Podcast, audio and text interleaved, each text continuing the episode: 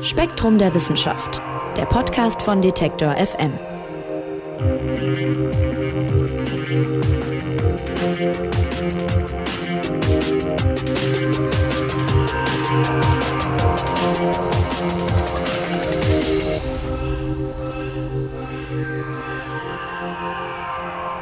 COP26, das ist die UN-Klimakonferenz, die an diesem Wochenende beginnt und über die wollen wir sprechen. Und damit erstmal Hallo und herzlich willkommen beim Spektrum Podcast. Mein Name ist Marc Zimmer und ich freue mich, dass ihr dabei seid. Ja, die Klimakonferenz sollte eigentlich schon Ende letzten Jahres stattfinden, wurde dann aber wegen der Corona-Pandemie verschoben. Jetzt treffen sich die UN-Mitgliedstaaten in Glasgow. Bis 12. November tagen und debattieren die dort. Und erneut geht's um die ganz großen Fragen der Klimakrise. Wie halten wir die Erderwärmung auf? Geht das überhaupt noch?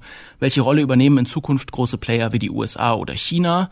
Setzen die UN-Staaten die vereinbarten Klimaziele wirklich ausreichend um und müssen vielleicht noch schärfere Vorgaben formuliert werden? All das wird in Glasgow besprochen und all das wollen wir auch hier besprechen. Und zwar mit Daniel Lingenhöhl, dem Chefredakteur von Spektrum der Wissenschaft. Hallo Daniel. Hallo Marc. Ja, Daniel, wie schaust du als Wissenschaftsredakteur denn auf diese Konferenz? Gespannt und mit Interesse, aber auch mit einer gewissen Skepsis. Denn also die vergangenen Klimakonferenzen haben immer gezeigt, dass äh, wir am Ende zwar ein Papier haben, in dem schöne Ziele formuliert werden, aber in der Umsetzung hapert es dann doch immer noch. Also wir sprechen dann immer von Theorie und Praxis. Und da bin ich auch als Wissenschaftsjournalist der Meinung, dass, dass wir noch viel zu wenig tun, um, um das Klima ausreichend zu schützen. 2015 in Paris, äh, das werden die meisten wissen, da gab es einen großen Durchbruch bei dieser Klimakonferenz. Da wurde nämlich das berühmte 1,5 Grad Ziel formuliert. Also das Ziel, dass sich die Erde bis zum Jahr 2100 nicht um mehr als 1,5 Grad Celsius erwärmen soll. Das hat vielen damals ziemlich große Hoffnung gemacht. Sechs Jahre ist das jetzt her. Was würdest du denn sagen, wo stehen wir denn heute beim Klimaschutz? Was ist in den letzten sechs Jahren seit diesem Pariser Abkommen passiert? Was wurde erreicht und was vielleicht auch nicht? Ja, also ich fürchte, dass wir in der Umsetzung noch nicht recht viel weitergekommen sind. Ich meine, immerhin haben fast alle Staaten das Pariser Abkommen ratifiziert. Es gab wichtige Fortschritte, aber der Wandel schreitet einfach zu langsam voran.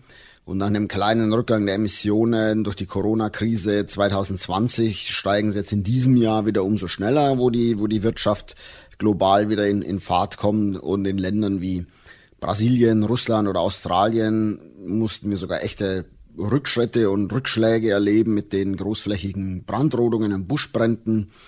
Dabei wurden dann Kohlendioxidmengen freigesetzt, die dem Jahresausstoß kleiner Industriestaaten wie, wie Belgien entsprachen. Und momentan sehen wir auch eine Energiekrise in Teilen Europas, Asien, Südamerikas. Und das, das sorgt dafür, dass das wieder also auch verstärkt konventionelle Kraftwerke, die mit Kohle oder, oder Gas befeuert werden, eingesetzt werden. Ich meine, auf der anderen Seite haben dann immerhin so große Emittenten wie, wie China, Japan oder, oder Südkorea als wichtige Industriestaaten angekündigt, dass sie in den nächsten Jahrzehnten klimaneutral werden wollen. Das bedeutet gerade für China enorme Anstrengungen, weil man ja dort äh, auch sehr stark auf, auf Kohle setzt. Und die EU möchte so etwas, also Klimaneutralität bis 2050 erreichen. Aber wie ich schon sagte, wir sprechen also hier von Theorie und Praxis. Ja, Theorie und Praxis. Trotzdem ist dieses 1,5 Grad Ziel ja wirklich in aller Munde. Vielleicht lass uns da kurz nochmal wirklich auch drauf eingehen, man denkt ja immer so ein bisschen, als Laie zumindest, ein halbes Grad mehr oder weniger, das klingt immer irgendwie nicht so dramatisch, ja, wenn man sozusagen Temperaturen nur so kennt, dass man aufs Thermometer guckt. Aber 1,5 Grad Erderwärmung, vielleicht kannst du noch mal kurz verdeutlichen, was würde das denn bedeuten? Ja, also wir sprechen da ja von dem Durchschnittswert. Ja, also 1,5 Grad Celsius bedeutet dann, dass äh, statt 11,2 äh, Grad Celsius Durchschnittstemperatur eine, äh, hätten wir dann 12,7 Grad Durchschnittstemperatur in Deutschland. Aber das bedeutet natürlich zum Beispiel für, für Hitzewellen, ja, dass, dass da die Extreme nach oben dann äh, doch stärker überschritten werden teilweise. 2020 lagen wir insgesamt schon 1,2 Grad Celsius über dem Durchschnittswert der Zeit vor der großen Industrialisierung. Und die Kontinente haben sich dabei auch schon stärker aufgeheilt als die Ozeane, ja, also doppelt so stark, 1,7 Grad über Land, 0,8 Grad über dem Meer. Und in der Arktis ist die Aufheizung auch deutlich stärker bis jetzt vorangeschritten als in den Tropen. Ja, also dort sprechen wir also teilweise von vier bis fünf Grad Celsius stärkerer Erwärmung als, als in, in anderen Regionen der Erde. Also wir sind schon relativ nah dran an diesen 1,5 Grad Celsius. Und das Problem ist dabei, dass viele der, der Veränderungen, die damit angestoßen werden, die wachsen dann äh, exponentiell in ihrer Wirkung. Das ist so ähnlich wie bei einer ungebremsten Ausbreitung einer, einer Krankheitswelle, da wie, wie Corona, ja, da kennen wir oder hoffen wir, äh, dass viele mittlerweile verstehen, was exponentielles Wachstum, exponentielle Wirkung bedeutet. Und das passiert beim Klima auch. Also jedes Zehntelgrad mehr verschärft also die Probleme gewaltig. Ja, also die, die Häufigkeit von, von Hitzesommern, wie zum Beispiel 2003, die würde bei 1,5 Grad Erwärmung nur knapp halb so stark steigen und deutlich weniger Menschen wären dann von solchen Hitzewellen betroffen wie bei einem 2 Grad Celsius, bei einer 2 Grad Celsius Erwärmung. Man würde auch den Anstieg der Meeresspiegel dann zumindest dämpfen. Umgekehrt bedeutet ein Temperaturanstieg um 2 Grad Celsius, dass wir fast alle Korallenriffe der Erde verlieren dürften, ja, weil sie durch die, diese Überhitzung dann absterben. Bei 1,5 Grad ähm, ist das zwar immer noch dramatisch, ja, also man spricht davon, dass man oder vermutet, dass 70 Prozent dann äh, von dieser sogenannten Korallenbleiche betroffen wären.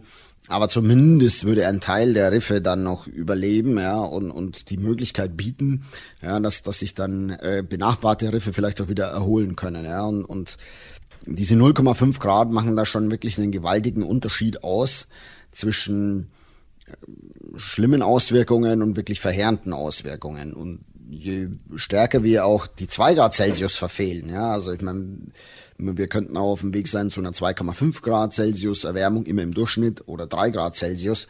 Und die Folgen, die möchte man sich dann lieber nicht ausmalen.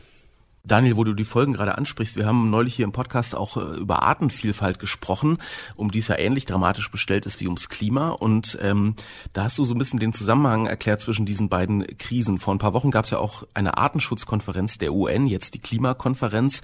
Ähm, erklär doch nochmal kurz, wie hängen diese beiden existenziellen Krisen des Planeten eigentlich zusammen?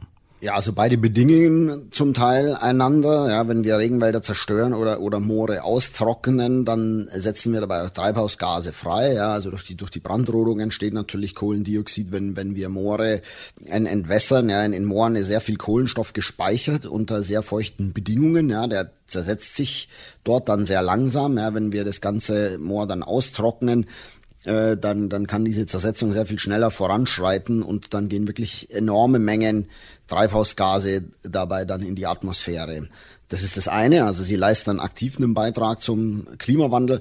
Auf der anderen Seite speichern natürlich zerstörte Ökosysteme dann keinen Kohlenstoff mehr. Ja, sie fallen also als Senke weg und können kein CO2 mehr aus der Luft aufnehmen und einlagern, was also den Klimawandel dann wiederum bremsen würde.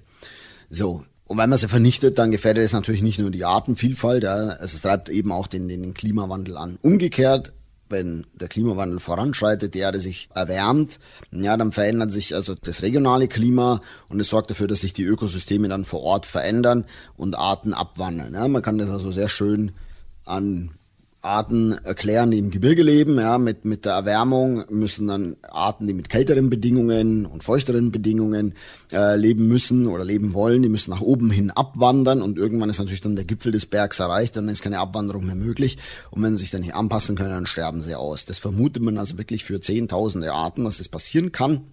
Korallenriffe hatte ich ja eben erwähnt. Ja, wenn, wenn die absterben, dann verlieren natürlich auch sehr viele Arten ihren Lebensraum. Neben tropischen Regenwäldern sind eben auch Korallenriffe so Horte der Artenvielfalt. Ja. Und wenn die zerstört sind, dann äh, gehen natürlich sehr viele Arten verloren. Ja, und, und deswegen bedingen sich beide einander. Ja. Je heißer es wird, desto mehr Arten sind bedroht und je mehr wir abholzen, desto stärker treiben wir auch den Klimawandel an. Jetzt gibt's seit 1995 diese UN-Klimakonferenzen, die finden jährlich statt und äh, jetzt eben die neue in Glasgow. Lass uns da mal ein paar grundlegende Sachen äh, zu klären. Wer nimmt denn da eigentlich teil? Sind es nur die UN-Mitgliedsländer oder kommen da auch Wissenschaftsvertreter, Wirtschaftsvertreter, vielleicht auch Unternehmen? Das wäre ja auch wichtig. Und äh, was ist da für ein Programm? Wie muss ich mir das vorstellen? Also sitzen die da im Plenum und diskutieren oder gibt's da auch wissenschaftlichen Input oder sowas?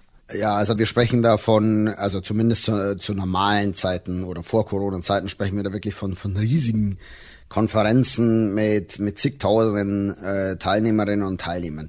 In erster Linie ist das natürlich eine, eine Konferenz der Vertragsstaaten, ja, die also so ein Abkommen ratifiziert haben oder Beobachterstatus haben und die dann entsprechend ihre Vertreter entsenden. Das sind dann meist Politikerinnen und Politiker. Und da gibt's natürlich dann vor Ort Abgesandte aller möglichen anderen Gesellschaftsgruppen, ja, also NGO schicken ihre ihre Leute hin, die das Ganze beobachten, die dann natürlich dann auch versuchen, Einfluss zu nehmen. Umgekehrt passiert es natürlich auch mit Abgesandten aus der Wirtschaft. Ja, die schicken natürlich dann auch ähm, Menschen hin, die da dann Lobbyismus betreiben, dann ja, je nach Ausrichtung der Industrie dann in die eine oder andere Richtung. Das ist so völlig normal, ja. Die haben also Beobachterstatus. Die erfahren, was in der Konferenz beschlossen wird. Sie können auch mitargumentieren, aber sie haben keine Entscheidungskompetenzen. Die Entscheidungen werden also lediglich von den Vertragsstaaten getroffen, von den anwesenden Politikerinnen und Politikern. Na, am Ende also dieser Konferenzen reisen dann meistens auch sehr hochrangige äh, Staatenlenker an. Ja, also dann, äh, wenn es wirklich ans Eingemachte geht, wenn es dann wirklich geht, die letzten Kompromisse auszuhandeln und zu einem Ergebnis zu kommen, dann finden sich dort dann auch eine Bundeskanzlerin, Frau Merkel, ein. Ob sie dieses Jahr teilnimmt, weiß ich nicht. Oder vielleicht auch der US-Präsident oder der Außenminister Russlands etc. Ja, also da kommen dann wirklich dann, da kommt dann so die Creme de la Creme aus der Politik. Auch Wissenschaftler und Wissenschaftlerinnen nehmen dran teil, aber die haben nur beratende Funktionen. Ihre eigentliche Arbeit haben sie zuvor schon geleistet, mit, indem sie ihre Erkenntnisse zum Klimawandel im sogenannten Sachstandsbericht des Intergovernmental Panel on Climate Change, kurz IPCC oder auch Weltklimarat genannt, zusammengetragen haben. Und der Report ist die, ist die aktuelle Zusammenfassung all dessen, was wir momentan über den Klimawandel und seine Folgen wissen. Jetzt ist Klimawandel und Klimaschutz ja eine weltweite Aufgabe, aber natürlich, das merkt man immer bei diesen Konferenzen auch, haben einige Länder dabei eine bisschen größere Bedeutung als andere, einfach weil sie zum Beispiel mehr Industrie haben, mehr Emissionen verursachen und so weiter. Äh, welche Staaten sind das denn momentan? Ich denke vor allem noch an die USA und wahrscheinlich China. Ja, also Staaten wie die USA, China, aber auch Russland, Indien und natürlich die Europäische Gemeinschaft und die Briten, die ja leider nicht mehr Teil der EU sind, die sind da äh, schon besonders wichtig. Also zum einen eben wegen der großen Mengen an Treibhausgasen, die sie äh, erzeugen.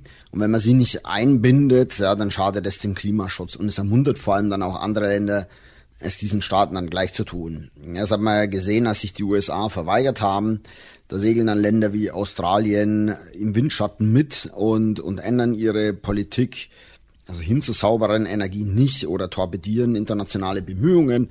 Ja, den USA kommt da schon so eine Leitfunktion für die, für die Industriestaaten zu. Ja, machen die nicht mit, dann gibt's einen Haufen anderer Industriestaaten, die dann relativ defensiv dann auch äh, in Richtung Klimaschutz dann hinarbeiten. Auf der anderen Seite will man natürlich auch nicht als Buhmann dastehen oder als Negativbeispiel.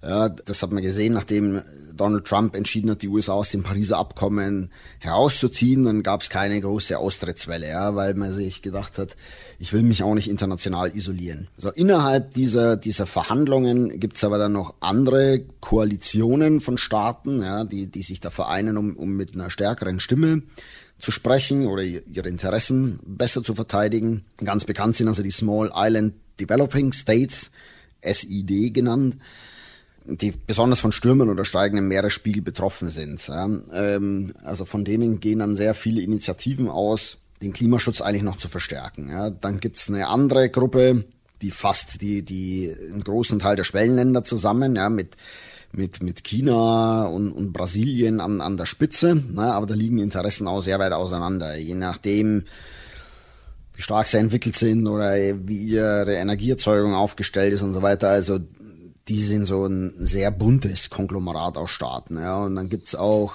natürlich die OPEC, ja, die tritt dort auch auf. Und da sind die Absichten meistens recht eindeutig. Ja, die wollen natürlich möglichst wenig Klimaschutz und möglichst viel fossile Energien verkaufen. Ja, also die ölexportierenden Staaten. Genau, OPEC sind die ölexportierenden Staaten, ja, also mit Saudi-Arabien an, an der Spitze. Die verbünden sich dann auch gerne mal mit, mit Russland und ja, versuchen da halt äh, möglichst wenig Einschränkungen da äh, quasi durchzusetzen. Also am Ende geht's drum, am Ende der Verhandlungen, dass, dass, dass, dass möglichst alle oder eine möglichst sehr große Mehrheit der Staaten die Ergebnisse mittragen können.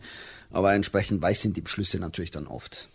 Ein Argument, das oft auftaucht in diesem Zusammenhang, ist auch, dass es jetzt wenig Sinn macht, wenn Deutschland zum Beispiel so vorangeht beim Klimaschutz und bei Maßnahmen, während beispielsweise China eben nicht mitzieht. Das würde sich gar nicht dann lohnen.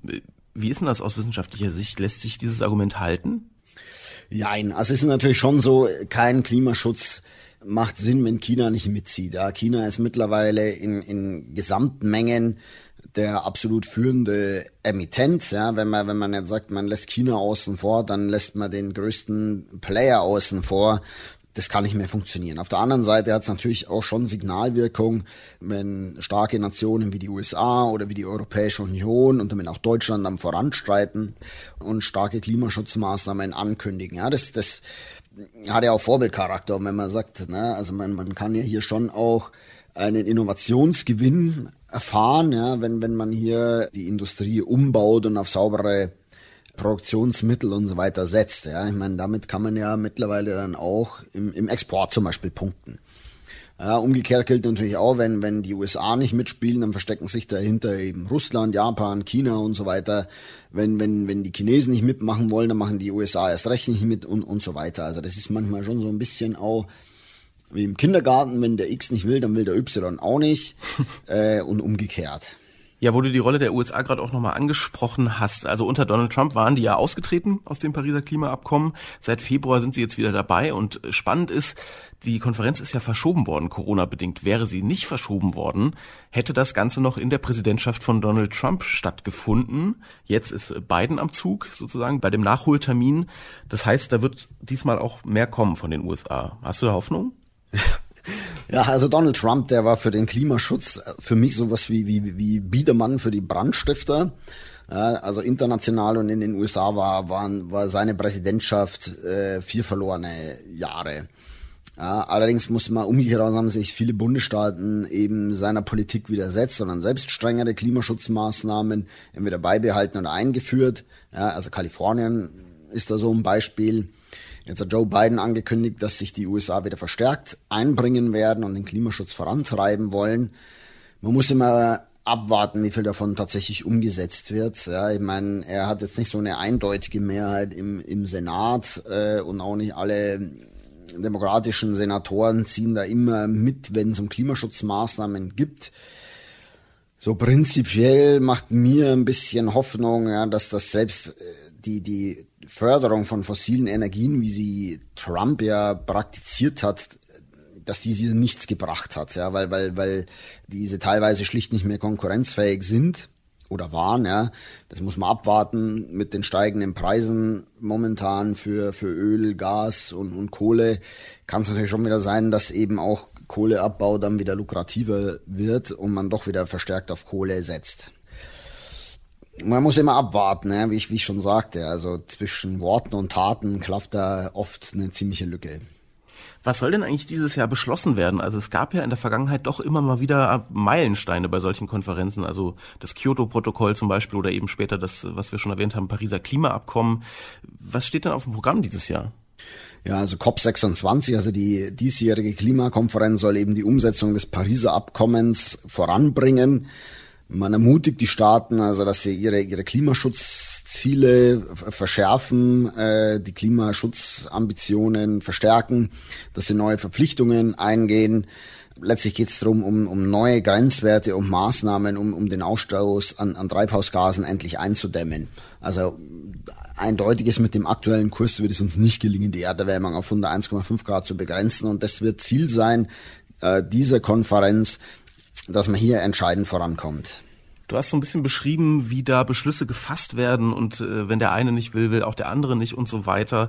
Ähm, da stellt sich mir auch so ein bisschen die Frage, wie verbindlich sind denn eigentlich solche Entscheidungen? Also es gibt ja die Abkommen. Und trotzdem habe ich jetzt gelesen, hat zum Beispiel das UN-Klimasekretariat dieses Jahr festgestellt, dass eigentlich in den meisten Ländern, die das unterschrieben haben, trotzdem zu wenig für den Klimaschutz gemacht wird. Und äh, man wird sich vielleicht erinnern, im März, glaube ich, hat das Bundesverfassungsgericht auch gesagt, der deutsche Klimaschutz ist gesetzlich unzureichend. Also Müsste man da nochmal schärfere Vorgaben machen oder gibt es da irgendwie Sanktionen? Wie verbindlich ist das, was auf diesen Konferenzen dann entschieden und unterschrieben wird? Ja, innerhalb der Europäischen Union sind die Vorgaben tatsächlich verbindlich. Deutschland musste für diese Jahre 2020 bis 2022 dann äh, jeweils Ausgaben von, von 100 Millionen Euro an andere europäische Staaten leisten, weil man eben die selbstgesteckten Klimaziele für Deutschland 2018, 19 verfehlt hat.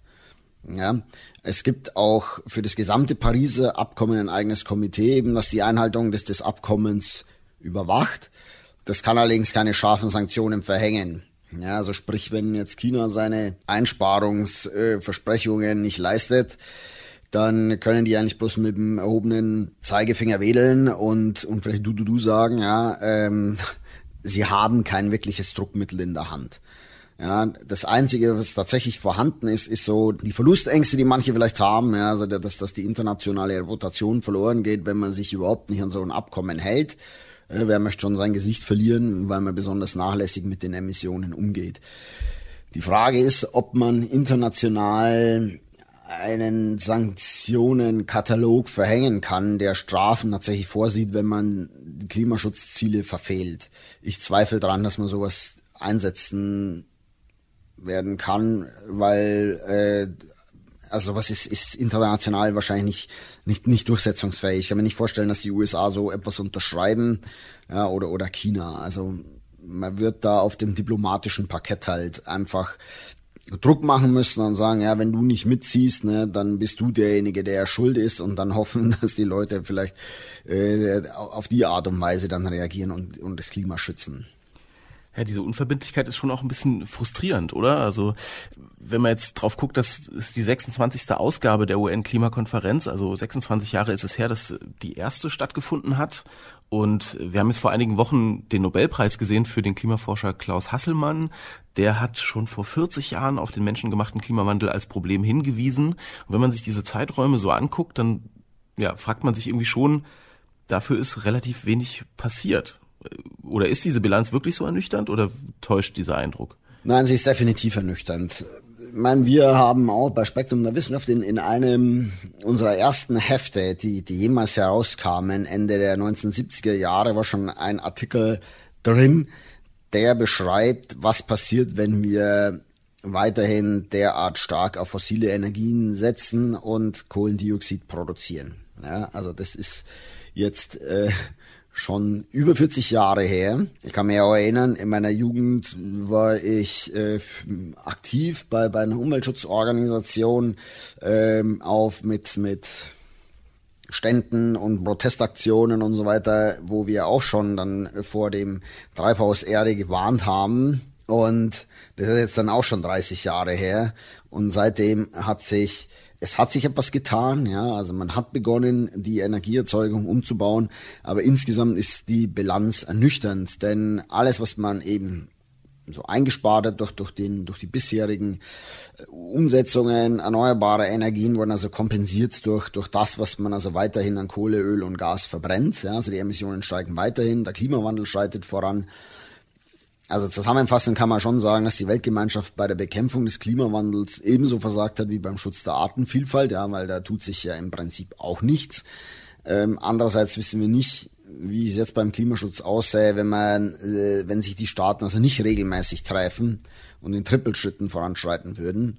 Ja, man muss schon auch sagen, dass das Montreal-Abkommen zum Schutz der Ozonschicht, das war ja ein, ein voller Erfolg. Hätte man sich damals nicht zum Bann von FCKW entschieden, wäre unser Planet also heute schon in Teilen nicht mehr bewohnbar, ja, nicht, nicht mehr lebensfähig für uns. Ja, das hat da kürzlich eine Studie gezeigt, da hätte man also weiter derart viel FCKW produziert und freigesetzt, dann wäre wär also die Ozonschicht also noch stärker zerstört. Ja, also das Loch tritt ja immer noch auf über der Antarktis und in manchen Jahren auch über der Arktis. Ja, und FCKW sind auch ein extremes Treibhausgas, also noch sehr viel stärker wirksam als Kohlendioxid. Ja. Und man hätte jetzt schon jetzt den Klimawandel, der wäre so drastisch vorangeschritten, dass man manche Erdteile wahrscheinlich nicht mehr oder Erdregionen nicht mehr bewohnen könnte. Na, also man sieht, so ein internationales Abkommen kann schon erfolgreich sein, ja, wenn wirklich alle an einem Strang ziehen. Das sehe ich beim Klimaschutz leider noch nicht. Ja, und das liegt vielleicht auch ein bisschen äh, daran, dass Leute natürlich auf diese Konferenzen fahren, die aber die Ergebnisse auch zu Hause bei sich im Inland sozusagen in der Innenpolitik auch irgendwie verteidigen müssen. Ich denke da jetzt gerade an die aktuellen Koalitionsverhandlungen in Deutschland zum Beispiel, die stehen ja auch immer in einem gewissen Kontext. Also momentan klagen viele Menschen zum Beispiel über hohe Spritpreise, über hohe Preise beim Heizöl, beim Strom und so weiter. Also ist diese Akzeptanz von Klimaschutzmaßnahmen weiterhin ein Problem, was eben auch mit in diese Konferenzen dann getragen wird aus deiner Sicht? Also wer ist da sozusagen eher am Zug? Müssen wir selber als Endverbraucher da auch mehr Opfer bringen wollen? Ich meine, es ist ja auch eine berechtigte Kritik, wenn man sagt, ich kann mir meinen Sprit oder mein Heizöl nicht mehr leisten. Ja, also die Ironie bei der Geschichte ist ja, dass die, dass gerade die Preise für die fossilen Energien durch die Decke gehen und der Klimaschutz spielt dabei eine eher untergeordnete Rolle. Ja, also die, die Probleme liegen ja zum Beispiel daran, dass Erdgas so ein bisschen auch als politisches Druckmittel momentan eingesetzt wird von einem großen Lieferanten im Osten. Ja, dass das globale Lieferketten einfach immer noch gestört sind durch, durch die ganzen äh, Corona-Maßnahmen, die man getroffen hat. Ja, dann kommt dazu, dass die Wirtschaft natürlich jetzt massiv äh, auch wieder an, an Fahrt gewonnen hat, was natürlich Energie benötigt. Ja, aber das, das betrifft ja vor allem die fossilen Energien, die hier durch die Decke gehen. Ja, man muss, klar, beim Strom spielt der Umbau hin zu, zu Erneuerbaren auch eine, schon eine größere Rolle, durch die ganzen Einspeisevergütungen und so weiter. Ja, das verteuert natürlich schon auch äh, die Energieversorgung und, und auch CO2-Preis auf Erdöl. Ne? Das darf man auch nicht verschweigen. Also es erhöht natürlich schon auch die Preise für, für, für Heizöl oder Benzin. Ja, aber ne, fossile Energie normal, da spielt eigentlich Klimaschutz momentan eine untergeordnete Rolle bei den steigenden Preisen. Und ich bin auch der Meinung, und ich weiß, dass ich mir damit also nicht nur Freunde mache, ja, also ich bin auch der Meinung, dass die Abschaltung unserer Kernkraftwerke oder derjenigen, die jetzt noch laufen, vorschnell war und ist. Ja, also in meinen Augen wäre es jetzt sinnvoller gewesen, dass man eher die Kohlemeiler stilllegt und erst dann die Kernkraftwerke. Weil so hat man es dann an manchen Tagen, dass, dass wir dann massiv äh, Kernenergie aus Frankreich importieren müssen. Ja, und jetzt will man dann die letzten Kernkraftwerke auch noch Ende des Jahres dann stilllegen und dann auch bald möglichst die, die Kohlemeiler. Ja, und ich meine, wir sind leider noch nicht so weit beim Umbau unserer Energieversorgung, dass wir das alles mit Erneuerbaren kompensieren können. Ja, und, und bevor wir jetzt dann die Kohlekraftwerke länger laufen lassen oder neue Gaskraftwerke anschließen, sollte man dann doch nochmal jetzt auch in den Koalitionsverhandlungen darüber nachdenken, ob man nicht doch die letzten AKW noch ein bisschen laufen lässt. Ja, ähm, ich weiß, unpopuläres Thema, aber man müsste drüber nachdenken. Das lässt sich aber auch schwer äh, verkaufen. Das ist ja wieder so ein bisschen dieses Ding, ne? Also inwiefern äh, können Politikerinnen und Politiker auf solchen Konferenzen Dinge den anderen Staaten versprechen und inwiefern können sie Sachen zu Hause A verkaufen und natürlich auch B sozialverträglich gestalten, so einen Umgang, ne? Ja, ja, also ich denke selber auch, wir werden mehr Opfer bringen müssen äh, und unter Opfer fällt dann vielleicht auch ein Tempolimit, das Verbot innerdeutscher Flüge oder dass man generell billige Flüge abschafft. Ne? Also wir müssen uns eigentlich schon stärker im Verzicht üben, auch beim Fleischkonsum. Ja, ich meine, also innerdeutsch würde ich sowieso nicht fliegen. Ja, ich habe meinen Fleischkonsum nochmal weiter verringert. Ja, ich esse also möglichst nur noch ein, zwei Mal in der Woche Fleisch. Ich, ich nutze den ÖPNV, lasse das Auto stehen, wann es geht, fahr Fahrrad ähm, etc., kauf also Bioprodukte etc.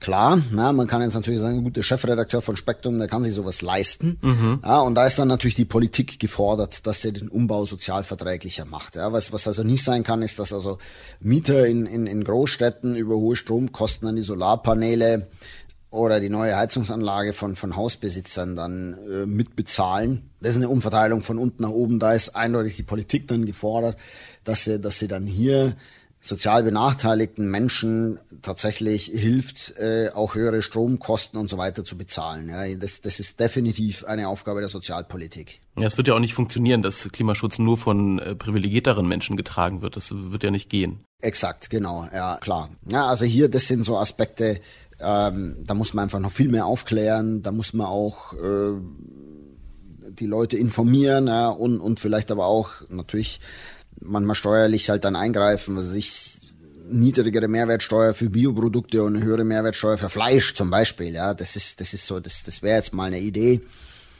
Ob sowas dann im politischen Alltag umgesetzt werden kann, das steht auf einem anderen Papier. Ja, aber was du selber von dir beschrieben hast, das äh, tun ja mittlerweile auch ist mein Eindruck zumindest auch immer mehr Menschen, also so ein bisschen auf den eigenen Klimafußabdruck gucken und dann ja stellt sich eben die Frage, wie viel kann man als Privatperson für den Klimaschutz überhaupt tun? Man kann sicherlich einiges tun und einiges beisteuern, aber um mal wieder auf die Konferenz zurückzukommen, die großen, sage ich mal, dicken, langen, weiten Schritte, die werden schon dann von Staaten noch getroffen, oder? Weil es dann eben am Ende um die Industrie geht als großen ja. Verursacher. Ja, also für die großen Stellschrauben, da muss der Staat dran. Ja, also der der Bürger an sich äh, kann ja relativ wenig dafür tun, die Energieversorgung jetzt im Großen umzubauen. Ja, kein Bürger kann einen Windpark in der, in der Nordsee bauen, ja, oder auch die nötigen Stromtrassen vielleicht bauen. Ja. Hier muss der Staat dran. Das gleiche gilt also aber auch an anderer Stelle, was sich der, der Schutz großer Naturgebiete, Aufforstung und sowas. Ich meine, klar kann jeder mal einen Baum pflanzen, äh, wenn er die Möglichkeit hat, aber, aber große Wildnisgebiete unter Schutz zu stellen, sowas kann nur äh, durch Staaten gelingen. Wie ist denn da das zeitliche Fenster, Daniel? Also wie lange bleibt für einen halbwegs guten Klimaschutz noch? Ja, das ist sehr schwer zu sagen. Also manche Wissenschaftler sagen, wir haben noch bis Ende des Jahrzehnts Zeit, also sprich bis 2030. Andere sagen, bis 2050 müssen wir drastisch bei den Emissionen sparen. Was klar ist, jedes weitere Jahr, das wir verbummeln, macht die Sache schwieriger, das Risiko größer und den Umbau auch letztlich teurer. Es gibt da eine Modellrechnung, die zeigt, äh, wie viel uns das gekostet hätte, wenn wir schon 1995 angefangen hätten, die Energieversorgung umzubauen. Das wäre so uns deutlich günstiger gekommen, als ewig lang hier Kohlemeiler laufen zu lassen und dann einzusteigen, ja, weil, weil man muss dann also mit einem ganz anderen Kraftakt dann rangehen, um die nötigen Einsparungen zu erzielen. Daniel, jetzt habe ich dich eingangs gefragt, mit welchem Gefühl du in diese Konferenz reingehst. Und das würde ich dich gern zum Abschluss auch nochmal fragen, jetzt wo wir ein bisschen äh, alles so besprochen haben um diese Klimakonferenz herum. Wann wäre die aus deiner Sicht ein Erfolg und wann nicht?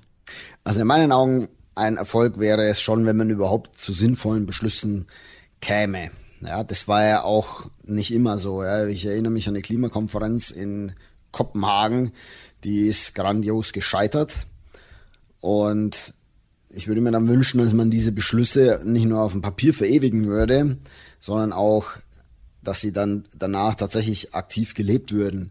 Das sieht man aber erst, wenn die Staaten zu Hause aktiv werden. Und das dauert dann noch ein bisschen. Also ich gehe mit einem gewissen vorsichtigen Optimismus in diese Konferenz hinein. Und ich hoffe, dass, ich hoffe, dass man wirklich zu, zu einem, zu einem starken Folgeabkommen kommt und dann zu Hause, dass dann die Staaten endlich aktiv würden. Ja, bei der UN-Klimakonferenz in Glasgow, da steht einiges auf dem Spiel. Daniel Lingenhöhl, der Chefredakteur von Spektrum der Wissenschaft, hat uns seine Einschätzungen dazu gegeben. Und ich sag vielen Dank, lieber Daniel. Ich danke dir, lieber Marc. Bis bald. Ja, und bei Spektrum, da gibt es aktuell auch einen Themenschwerpunkt zum Klimawandel, also passend zum Auftakt der Klimakonferenz. Und über die und das, was dort diskutiert und beschlossen wird, berichten die Kolleginnen und Kollegen von Spektrum der Wissenschaft auch in einem Live-Blog. All das auf spektrum.de. Ja, und uns hier vom Spektrum Podcast von Detektor FM hört ihr nächste Woche wieder. Abonniert uns doch gerne und sagt's weiter, wenn euch gefällt, was wir hier machen. Mein Name ist Marc Zimmer und ich sag Tschüss und Macht's gut. Spektrum der Wissenschaft, der Podcast von Detektor FM.